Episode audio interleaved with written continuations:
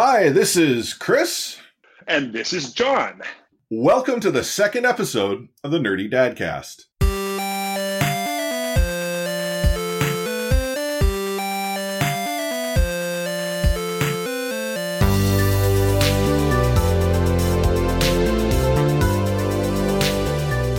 So as you heard from the top, we have a new voice joining us here on the Nerdy Dad Cast. Uh, again, that first episode, it was just me, and I went uh, on every possible tangent known to humankind uh, as I meandered my way through the episode. And, and uh, John, he, he listened to it, and uh, he felt that there was a requirement of me needing a life preserver of some sort. So he's joined me to, to you know, keep me on track. Actually, you know, it was more along the lines of you did so well, so awesome that episode that I felt that I really needed to be a part of that. So, I mean, I thought, okay, you know, Chris can do episode one, but I'll take episode two and I'll get in there and we'll we'll rock this world. And you're too kind. John, and uh, yeah, I have two kids, one seven-year-old, one five-year-old. I have a seven-year-old boy, a five-year-old girl, a five-year-old as of Saturday. So uh, as we're recording this two days from now, it'll be my daughter's fifth birthday. That's awesome. Happy birthday. Yeah, five's a big one. It is. I mean, I, I can't speak from experience. I have obviously a two and a half year old uh, who is going on uh, eighteen right now. But, um, but yeah, no, five's definitely exciting, an exciting age because, because you know, as far as, as society is concerned, you're pretty much uh, independent at that point, you know. It's right. Yeah, you're just on your own. You know, you can go, you can do all the things that other people can do, take the bus, ride your bike, do whatever you're going to do, and just, yeah. you know, live your life at five. Yeah, well, I mean, I, that's how I sort of equate it. Because when you hit five, that's when you're no longer free for anything.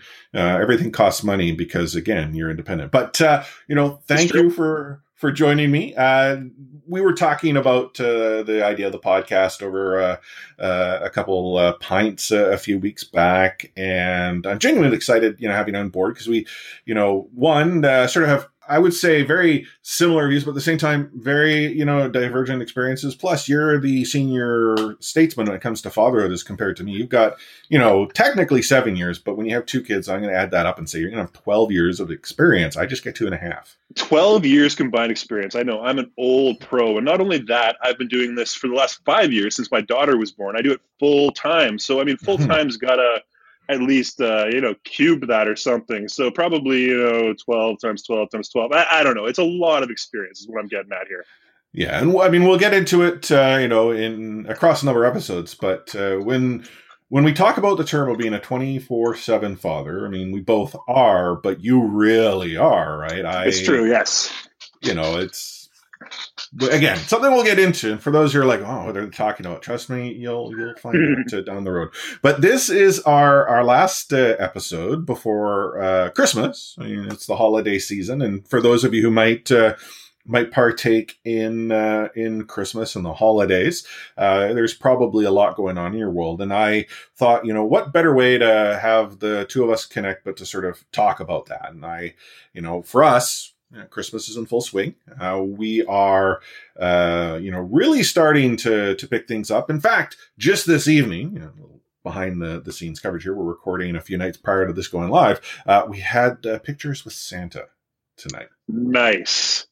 So is uh, Baby Forest, is she the type that uh, likes pictures with Santa, or is she the type that's scared, you know, of Santa? So she's not she's not scared of Santa at all. She's actually, you know, very excited by by Santa and the many Santas that she has seen. She is catching on that there seems to be multiple Santas and they look all a little bit different. She hasn't quite, you know, asked us to explain it, which is probably good because I actually don't know how I'd approach that. Is the Santa right. helper? Is it, you know, all the magic, what have you? But when it comes to getting pictures with Santa, it's all business. Like, I don't know if if this sort of analogy would work, but uh, you know, like you know how like how, sort of school photos were back in, I'd say, like the fifties and sixties. It was more like, you know, your business profile shot, very serious face. You get dressed up, you put on a suit, you do all the things. Yeah, absolutely. Yeah, and you know, you don't even crack a smile or even a smirk. That's this Baby Force. She sits down Santa's lap, she gets that job done. And then, you know, she high fives Santa, she hugs Santa, like she wants to do that. She did engage, and then and it's like in front of the camera. Okay, Santa, business. Put your game face on.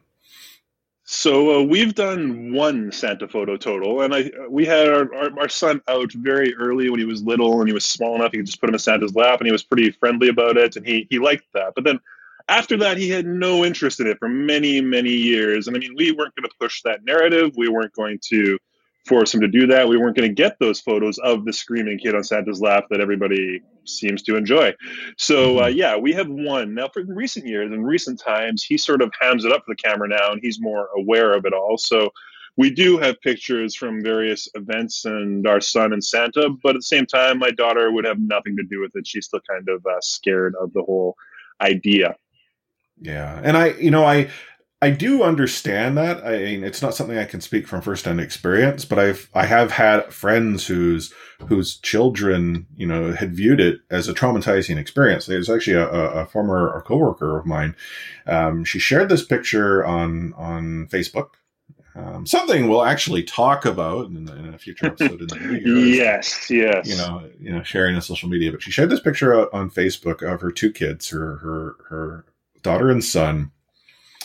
And uh, if I recall correctly, the daughter is just out, you know, downright petrified, trying to, you know, escape from Santa's cruel grasp. And because she's losing her mind, her her son, who's still sort of a baby, is like sitting there like, oh, my God, what have you done to me? And, you know, I have seen that when I wasn't a parent.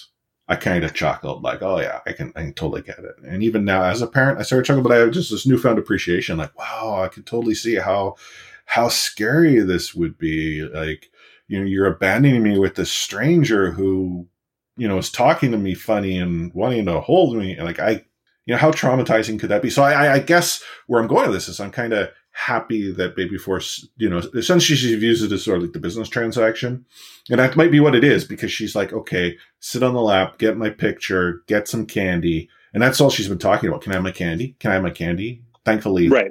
She's forgotten that there was candy involved, because I'd rather her not, not have it. But it's an interesting thing. I mean, we never push the story. We just sort of, you know, let it be. We don't believe in lying to our children any mm-hmm. degree. So they're sort of that aspect to it, and uh, so yeah, we never push that story, yet you know they get bombarded with it all the time. So yeah. Society, people, commercials, shows, movies, people on the bus, people on the street, they get it all the time. So we sort of uh we have followed along with it, well not well neither denying or confirming it anywhere along the way. Mm-hmm. Well, and I you know it's hard to say. Like, I, I wouldn't say that we're we're forcing the issue at all. Like, it's just for us, it's more, I think, the the magic that we see in her eyes. Um, like, essentially, a week from when you're listening to this, last weekend, Santa arrived in Steveston. And for those of you who are listening, you're like, what the heck is a Steveston? Uh, small suburb of uh, the city of Vancouver. Uh, in fact, historically, was the uh, home of the largest uh, fishing fleet in North America, the Pacific Fleet in Canada. Uh, it's not the case any longer. Fisheries just aren't what they uh, were in the uh, quote-unquote good old days. But when when Santa arrives in Steveston, he arrives by boat. And and Santa, they they play it out. So he doesn't just, you know, come in on the boat and hop off on the pier. No, they go all the way down Steveston Harbor and sort of make a lap to really build up the, you know, uh, the hype. And when when Baby Force saw Santa in this sort of red-hulled Zodiac, like her eyes went saucer, and she, like, you know, this look of like, oh my goodness, like anticipation and excitement.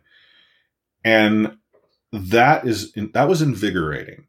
Like, seeing her light up is something that I can't even, it's hard to express in words, which is sort of, you know, talked about a little bit in that last episode. There's so many things that you can't really quantify, um, and you can barely qualify when it comes to describing. But that's, for me, why I think, you know, and I sort of like that Christmas has that effect. But I also don't want her to, you know, have it forced on her. I don't want it to be, you know, complete commercial, you know, like the whole, this is how you get gifts, toys, material things like that. That's not what I want. I want the experiences, the magic moments.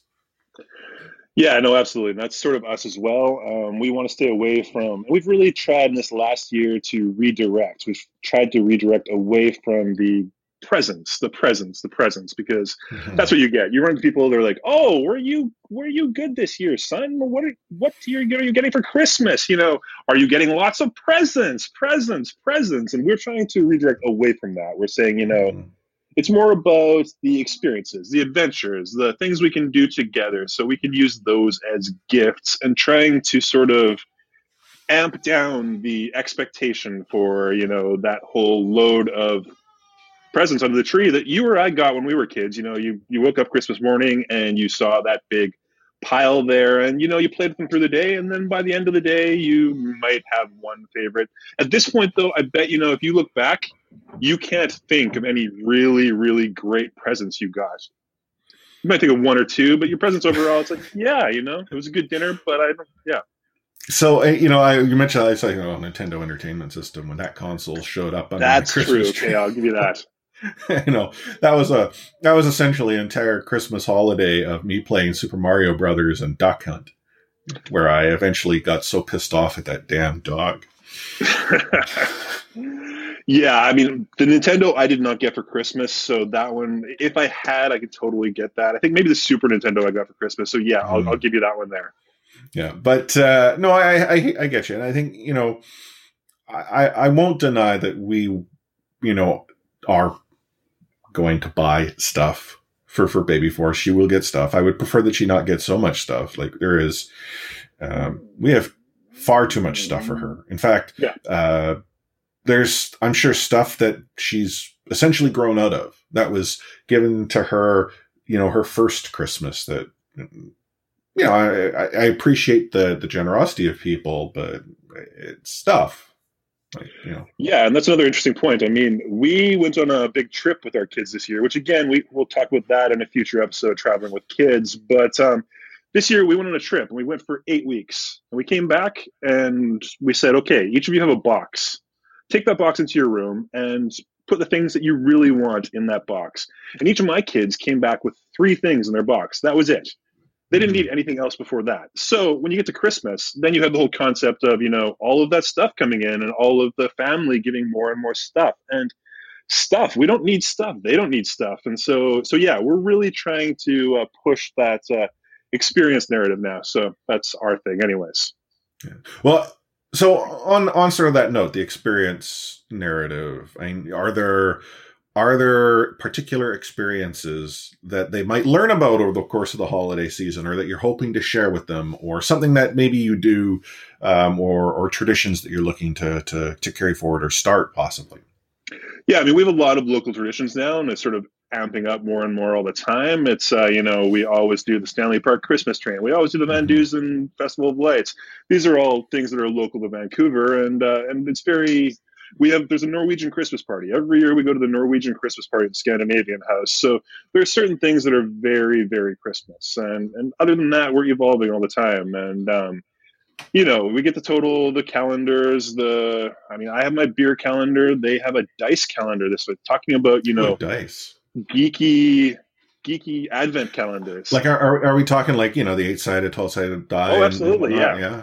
Okay. So every day they open up the box, and inside the box is a different dice, and at the end of the die, or different die, sorry. Die, and so yeah. at the at the end of the whole process, everybody gets a full set of dice. So uh, yeah, that's your geeky dad right there for you, and they love it. They've already picked out their, the ones that they want. That's awesome. Yeah, I also think it's awesome that you have a beer advent calendar. I mean, what you you have to. I mean, that's the thing, right? I so I have I have. Cons- considered getting one for a few years now, and I have yet to actually execute. Um, maybe now isn't the best of times. Uh, this little background is I am on a, uh, essentially, I'll admit it's a weight loss journey. It's more, I just want to get, you know, uh, better health for, for my one, uh, ability to keep up with this, uh, you know, little bundle of energy that doesn't seem to ever slow down. Uh, but two, I also, you know, want to be around to experience everything with this bundle of energy, right? So absolutely. I'm doing what I can to, to, to get, get healthy. And that's not to suggest that a beer a day is going to throw me off, but, uh, it's, it, it's, it's a slippery slope. Yeah, I know. It's a gateway beer. It'll lead to more things or something. Exactly. Yeah. yeah. Um, but uh, on the topic of experiences, so that's actually something we've, you know, my wife and I have been talking about is, you know, like traditions that we sort of want to start. I mean, right now, um, you know, it's only been you know, two and a half years. So, you know, our third Christmas will be happening. So far, um, you know, her, her grandparents or my, my in-laws, they, they come down from the coast and, and visit, um, for the holiday. So that's really nice to have Gran and Granddad here. She really likes that. And then, you know, my parents, her, her nan and pop, they're local. So, you know, we make sure to, to stop by and visit them. Right. But the actual doing things, um, it's, there's a, uh, we have a sort of get together Secret Santa potluck with our prenatal class. All the, uh, most of the kids and parents from our prenatal class. There's really only one, one family that we've sort of lost track of. And then the pictures with Santa this year. I've actually decided that I'm going to do something a little bit different. So I've, I've taken, um, the last, essentially I, I, I'm not working another Friday this month. And, uh, on uh, one of the Fridays, I'm going to take her up to, to Grouse Mountain. I want to go see the, you know, the, the, go see the reindeer on, very cool on Grouse Mountain and that. And, and for those, again, it's, it's a local, uh, scheme, but they really sort of do this, you know, Christmas thing and then possibly, you know, do check out, you know, vendors. And we were talking just tonight, uh, with, uh, my parents about maybe going on the, uh, train to Stanley Park too. Like these are the things that I'd like her to, to, to experience. I mean, I've already seen the, her eyes light up with Santa coming in on a red hull Zodiac. You know, and that's what it's about, matches. Right? And I mean, we've actually scaled back a little bit. I mean, we originally had it where every Christmas we're going to go out to the tree farm and we're going to cut down a tree and mm-hmm. we're going to go and at the tree farm, you could have hot chocolate and roast hot dogs on the fire.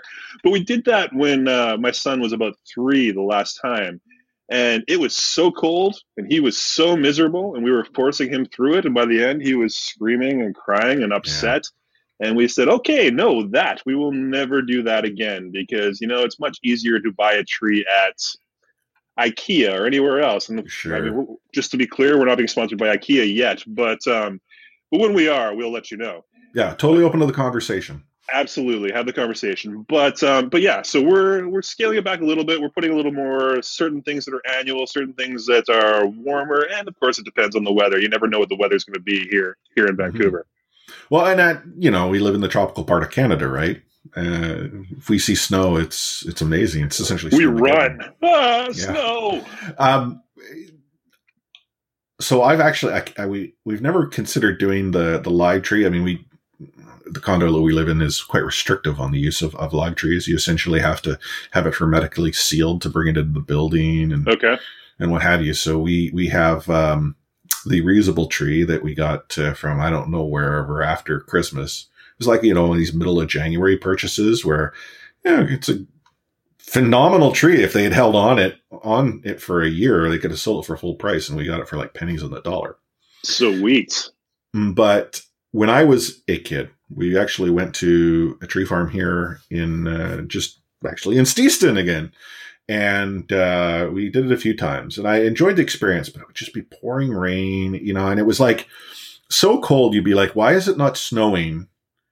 Um, but it's not. And you'd be drenched. And while, you know, the hot chocolate was nice, you know, not being able to like, you know, use your fingers for an hour afterward, just mm-hmm. like, I don't want to do this. So. Yeah, we experienced that and said, no, that's enough of that. No more of that one. So we cut that one out of our, out of our traditions. Mm-hmm.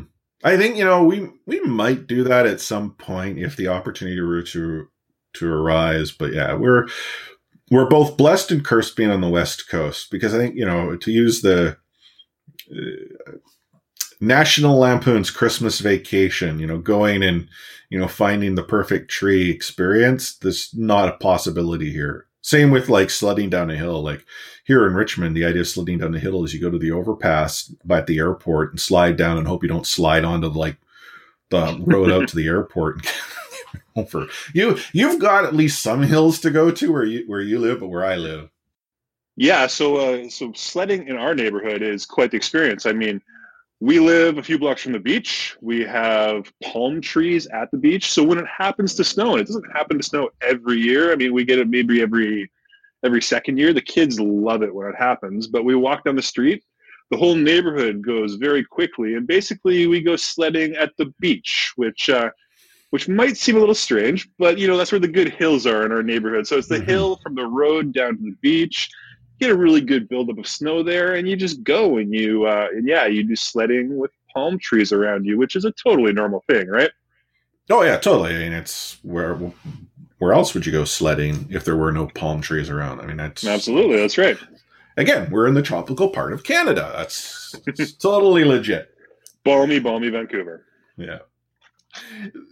The other thing that, uh, you know, I wanted to, to touch on sort of with the, the holidays itself is is just the the idea of of how Christmas is, you know, so ingrained, and maybe it's a societal thing, but so ingrained in everything you do. Like you alluded to it earlier, you know, like, uh, you know, the kids pick up on it everywhere they go. It's people talking to them, stores, if they happen to have a television on, it's on the radio. I mean, we have our Christmas radio station. It's kicked on, uh, you know, twenty-four seven Christmas music since, I guess it would have been late November, but it, it, it's hard to avoid. It is, absolutely. And I mean, you you have quite a few more years of experience. I mean, has has it never sort of have there ever been questions from, from either of your kids, of, you know, like, but what's this mean or why is that that? Like, I mean, Baby Force is still having, you know, she's just amazed. Like, she likes the lights, she likes the things that she sees, but that's that's sort of what she's interpreting sort of at this sort of base level. It's not like, oh, you know, why is there multiple Santas, or, you know, why does this Santa not have reindeer, or why is this person out there, you know, like the Salvation Army kettles, you know, she hasn't asked anything about that, but I'm just curious. Right. Like, you know, have either of yours started asking questions or, you know, interpreting the holidays a little bit differently? So we're sort of at the other end of that now. It seems like um, we're more on the edge of questioning the holidays and questioning the concept itself, where suddenly my, I mean, like I said earlier, you know, we, we don't believe at all in lying to our kids on any question. So if they ask us a question, we are going to answer that question. Now, to paraphrase that, I mean, just, we we had it last year where my son, very, very logical, he he came up and said, well, you know, Dad, I, I don't I don't think there's a Santa. And it was a, it was the wrong time. It was the wrong place. It was we were out in public somewhere. It wasn't time for that conversation. So I sort of brushed it off and said, okay, uh, yeah, we'll talk about that later. And I didn't that year. So, you know, we avoided it. And like I say, if he asks the question, that is something we'll we'll talk about. Now, this year, he's more, he's questioning that as well. It's sort of along the lines of, you know, he, he thinks about it very logically. He says, you know, I don't think I don't think Santa could go to that many houses in one night. I, I don't necess- I don't think there's a Santa. Mm. But again, he doesn't ask straight out. He's just putting his little theories out, and eventually he'll ask the question, and we will talk about it at that point. My daughter as well, she's only, you know, she's four, but she's a very logical four. So suddenly she came to me the other day and said, you know, Dad, I don't think there's a Santa. And I said, well, why not? Why not, dear? And she said, well, because magic isn't real, and Santa's magic, so Santa can't be real. Mm-hmm. So that's what we're getting right now. And I mean, again, that's having the two kids, having the younger one playing off the older one. And yeah. uh, it's it's the training also as well, though. It's the whole concept of, okay, you don't have to believe that, obviously, but, you know, make sure you're not saying that too loud and wrecking other kids' beliefs in mm-hmm. this in this subject. So that's sort of where we're at with the whole process right now. And and it's very, it's yeah, it's it's, it's interesting. It's changing. Yeah, I, you know, the, it is, it, I didn't even think of sort of the dynamic there is that you do have, you know, two different critical thinkers, but one who has been able to critically think about things a little bit longer. Like I, I, I would wonder how that dynamic would work. Like I, I growing up, I was the oldest of three. My sister was two right. years younger. My brother was seven years younger. And at no point in time, having figured out that, uh, you know, Santa may or may not be real, did I ever think to go and raise doubt with my sister or my brother? Like, you know, I just, it never occurred to me that I needed to go and do that. And I actually think, you know, with the, especially with my younger brother, because there was such an age gap, um, I kind of, you know, I enjoyed that he was happy with, with the idea of, of Christmas. Yeah, I mean, that's the whole same thing that we're going through right now. It's like, it's the wonder in their eyes. It's the, mm-hmm. it's the fact that they still believe, and the fact that, yeah, it's a, it's an experience for them. So, so yeah, Yeah. The the other thing that you raised that sort of, you know, got me thinking is, you know, the impact of their their ability to start breaking things down and how it might affect, you know, those around them. And I, I I'll I'll share a story with my my oldest nephew. Um, one of his friends uh, broke the news to him. Play date, it might have been around the holidays or just after the holidays. Santa's not real. So he's like, no, no, no, no. Santa's totally real, and here are all the reasons why. And and uh, my sister, you know, she not only sort of, you know, facilitated the idea that, you know, Santa's real, and uh, she also had, um, uh, can't remember what the elf's name was, but Elf on the Shelf, which I personally. Um, there, that Elf on the Shelf will not show up here. I don't need a, a an imaginary narc ratting out my daughter um, as a mechanism for for for discipline and good behavior. But yeah, there's not a good message there. I mean, we had one of those very briefly. Someone gifted it to us, uh, and somehow it it appeared very quickly out of our apartment and into our building's common room, and that's sort mm-hmm. of where it stayed for a while until it creeped somebody out there, and then it moved on as well. So yeah, we yeah. don't do the Elf on a Shelf. Yeah, but uh, he he comes home from uh, his friend's place, and he is just gutted. Like, he has now come to the realization, whether it was be through logic, um, simple believability, whatever it happened to be, his friend has told him Santa is fake. And he is absolutely gutted. Why is he gutted? It's not that Santa's fake. It's not because um, he has belie- been believing in a liar that he felt shame. I mean, they, there may have been some I, I, semblance of... of Of, of feeling associated with that. He was more upset that my, my sister had lied to him. I can't believe my mom had lied to me. Yeah, that was, and that's... that was the part that, that had, had driven him nuts. And my hope, and like, you know, I, I'm, we haven't had the questions, and I'm not going to, you know, lie to, to my daughter. I think I would take the similar approach, is sort of throwing the question back. Like, you know, reason with me. I mean, I sort of do it already. She and I have interesting conversations. People are like, I can't believe you're talking to a two-year-old that way. I'm like, why not? I mean, if, you know, this is, I talked to her today like this, and, and I'm, you know, fair and whatnot. And she starts to converse back. I mean, and she's better for it. It's, it's the critical th- critical thinking, right? Yeah, absolutely. I mean, we never talk down to our children. We still don't talk down to our children. We talk to them like they are, like they are humans, like us.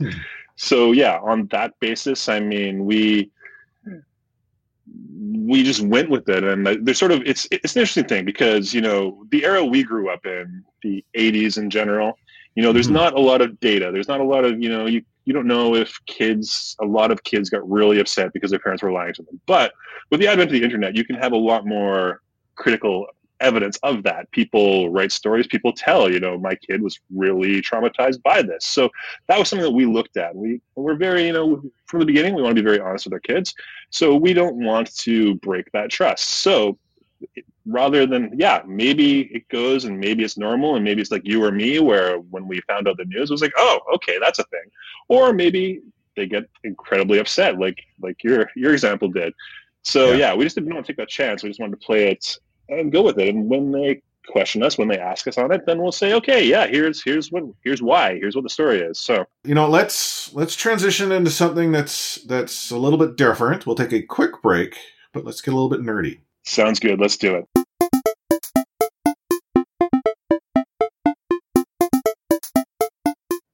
As I talked about in the first episode, I've been all about the Hearthstone Battlegrounds. I don't know what it is about this game Uh, that I enjoy so much. Like it, it, it, for all intents and purposes, isn't the type of game I, I would enjoy. It's completely random. And I know I said in the last episode, it's what I like about it. It is true. It's just, I, I am, you know, I grew up on, on sort of the, the real-time simulation, the strategy style games. Like I like the, the game that challenges me to think, that I have some control, um, the ability to, to use my brain power. Cause I've never been, Uh, fast enough to keep up with them kids. But yet a game here that, I mean, it's basic, it's simple, that requires very little thought outside of, you know, the hope of what's going to happen next. It's just a good way to pass the time. And maybe that's all it is, is just a good way to pass the time. It's, it's, it's the simplicity of it. But, uh, I mean, what do you, what do you, have you been up to in your gaming hours? I know you are a gamer. Um, I am, yes. You're. I would suggest you are a much more well-rounded gamer than I. Um, you think so? Oh, I think so. I mean, heck, maybe. Um, yeah. I saw. I we were okay. We're we're recording this podcast, and we sat. We had video here, and the number of board games that I saw behind you. and, so you know, yeah, you, the big ones, Settlers of Catan's out there. I mean, these are there's. You made that point last time that you're a, you're a video gamer and not a board gamer. Now, certainly in my house, we are more board gamers these days. There are currently hundreds of board games around me. Mm-hmm. I think actually the, the official count is like one hundred sixty-two or something, something kind of ridiculous. You point out Settlers of Catan because you did see it right behind me. That's one we haven't actually played in many, many years because it seems to be the the very basic game these days where a lot of people are like, wow. Okay, we're going to go game, we're going to play Catan. There's so much more evolution since then that uh, now we play so many other things, and I couldn't convince my wife to play Catan if I tried. So it's a sort of, it's a well-rounded thing. You're absolutely right. I'm both a video gamer and a board gamer. So, and my video game history, I mean, not to give away my age or anything, but, you know, I started playing video games when the Atari twenty-six hundred was a thing. Mm-hmm. We went to video stores, which were, used to be a thing as well, and rented the Atari twenty-six hundred and brought it home. And that was a big thing when I was a kid. I remember that.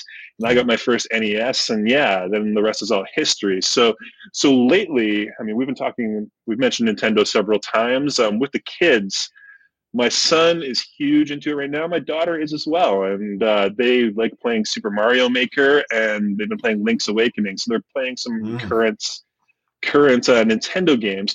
For me yeah. personally, I've sort of gone kind of, kind of not, not retro, but uh, sort of older games now. I've suddenly gotten back into Batman Arkham Asylum, which was sort of my oh, reason that's... for buying a PlayStation three in the first place. I, I wanted yeah. to buy that game. That was my first... I was a Nintendo fanboy. The first PlayStation I bought was a PlayStation three. At the time, I had to convince my wife. I said, you know, look, this is the best Blu-ray player around for the money. And she went with that argument, which which worked for me. Now, again, yeah. in this day and age, having a Blu-ray player doesn't really matter anymore. But no. that's why we did it. So anyways, uh, yeah, I find uh, late at night when I need some alone time and I need to go punch Batman villains, that's sort of what I've been doing. So, uh, Yeah. I've been playing through the remastered version of Batman Arkham Asylum and now Batman Arkham City. And I never actually played the third one, so that was sort of what got me into this in the whole place. In the first place, I was like, you know, I should play the third game. So I went back and played the first two. Yeah. And yeah, I'm just getting into the third one. And it's a great uh, tension release. You just go and you punch Batman villains. And, you know, that, that works for me. I So I I never got in. Uh, so it's essentially the Batman titles. I mean, Arkham Asylum, though, I, I've I've read really good things. I it, uh, I was I was investing far too much time into to F P S. You know, the Battlefields, the Call of Duties. Even though I was never any good at them, I like the story component. Like I was actually just talking recently with a, a friend of mine that. Uh, One of the reasons why I picked up the more recent Call of Duty uh, was because I had actually heard that the the first per well the you know, single player story mode is, is actually sort of getting back to its roots. And one of the most compelling stories that I've played in, in that style of game was the original Call of Duty Modern Warfare, uh, or Modern Warfare two, I think. No, it would have been Modern Warfare. Um, and then uh, the other one was uh, Battlefield Bad Company, also a good story, but that's the style that I like. Um, as far as retro is concerned, though, you mentioned that your kids are playing Link's Awakening. I mean, that's kind of retro. It is very retro. It's an interesting one because I wasn't a Game Boy guy. I never had a Game Boy myself. I never played mm-hmm. the original Link's Awakening. So when that came out, when they were redoing it, I was like, yeah, obviously I have to buy that. And I've also, I have this weakness. And it's, again, it goes to the Geek Dad thing where anytime Nintendo puts out something in gold, I have to buy it. Mm. So I bought, you know, gold Wiimotes with the Wii. I bought a gold three D S. Yeah. Anything they put something gold out, I have to buy that. So... So sort of the Zelda fanboy in me does that every single time. Yeah. So yeah, Nintendo can take my money as long as they print something gold. the the uh, golden copy of Legend of Zelda. Any chance you ever had that in your hot hands? Oh, absolutely. When I when I first bought my Nintendo, and this mm-hmm. is, you know, back in the day, I went and I went to a Toys and Wheels, I think, was a store back then. They actually still existed. And yeah, I got my Nintendo Entertainment System with Super Mario, no Duck Hunt at that point, and I got the Legend of Zelda, the original one. So, yeah. so yeah, and back in those days, I mean, that one and Zelda two, they were games that, you know, you could play, and I had the attention span, and I could get stuck on a part, and I could play that part for the next six months. Oh, and yeah. Finally, after well, six months, I'd figure it out. Or you would call, like, the Nintendo, Nintendo hotline, you know, yes. hotline or whatever. Well, I mean, talk we to one of the game advisors. do that, but yeah. So now it's, you know, I get stuck for ten minutes, and I'm like, no, I'll look that up on the internet because I don't have the lifetime to do that anymore. But, uh, but yeah, that used to be a thing. Yeah. We'll have to, actually, you know, I think we're going to have to dedicate an episode to how tough, you know, solving some of the video game puzzles were back in, in our era. Like, now, you're right. Kids will just Google it, and that takes the challenge over. But yeah, Zelda, you know, how long did it take for you to to actually, you know, overcome some of the puzzles in the in the O G Zelda? Zelda two, I think, kind of simplified it a little bit. Zelda two was actually the one I got stuck on for six months. I remember there was one oh, thing, and I couldn't figure it out, and I kept playing and playing and playing, and I finally figured it out. Man, I felt like I was a I was a dumb kid, but uh, but yeah, I did figure it out. But yeah, now we have the internet. Now we don't have to do that anymore. Yeah, yeah. I mean, oh geez, like Final Fantasy. When I started getting into the Final Fantasy series, like that became like that was what was open world back then. Now that's like a, a level in, in today's era of games. But like, I remember playing Final Fantasy seven or not Final Fantasy seven, Final Fantasy two, as we knew it in North America, and. Uh, ah, gosh, the number of hours I put into that game. Um, Final Fantasy seven um, on, on the PlayStation is another title I put in a ton of hours to as well. Yeah, and I got to say, just on the parenting and video games thing, I find these days the Nintendo games where I can just switch them off and pick it back up and be exactly where I was is very convenient for me. And it's very it's sort of the way I have to game now because, you know, I found I was playing, I was playing, for instance, Red Dead Redemption two. Mm. And it's very story-driven. You have to remember where you are. You have to remember what's happening. And I would turn it on, and I would chase a rabbit. And I'd say, oh, look, there's a bunny. And I'd go, and I'd chase the bunny for half an hour. And then I'd have to turn it off. And I'd come back a week or two later, and I'd go back, and I'd chase the bunny again. The bunny would pop up, and I'd just run, and I'd be trying to shoot this bunny. And so I spent probably, you know, eight or ten hours chasing bunnies through the highlands of Red Dead Redemption two, which, you know, it's probably not the best gameplay experience, but you get lost in it very quickly. So if you can turn it off, you can be in exactly the same place you are. It's very convenient. Definitely. Well, as we wrap up our, our second episode of the Nerdy Dad Cast here, I think this one, we had a little more structure around it, and I, I, I would have to say it has everything to do with you joining me. I mean, again, uh, I'm not left to my own devices where I like the sound of my own voice and just continue talking to propagate that sensation. Um, it's a fine night. Yeah, we did have to overcome a few technical challenges throughout. Uh, yes, we'll work on that. You know, I mean, it's the, the problem when, uh, you know, the holiday season streaming is taking place around the uh, metropolitan area of Vancouver. Uh, you know, the internet can sometimes be problematic, but uh, we'll, we'll work that out. Uh, but as far as those of you who have rated it to this point, my hope is, is that you will click that magical subscribe button in whichever app that you're listening to our podcast from. Now, if you happen to be playing this online, because you're actually on nerdy dadcast dot com, um, you know, search for us. We're on Apple Podcasts, Spotify, Google Podcasts, uh, Stitcher, heck, we might even be in iHeartRadio, and we're pretty much everywhere. So whichever, you know, podcast platform or directory you're using, you know, click that subscribe button. Uh, and then as well, if you want to follow us on uh, on social media, we're Nerdy Dadcast on Twitter. We're facebook dot com slash nerdy dadcast. Um, not a lot of content. I would not suggest you go and follow there to stay up to date on all the greatest things that we can share with you in the world. But Uh, it's definitely something that uh, we'll use to to share sort of future episodes. And we are going to continue to record. You'll see us come every two weeks. Uh, so if you do subscribe, you'll never miss a future episode. We've got one more in twenty nineteen, episode three. Not exactly sure what we'll talk about yet. Uh, John and I'll have to, to figure that out, pull some ideas out of a hat. Um, It'll be New Year's and drinking, and, you know, we'll be, we'll be sloshed or something. That's right.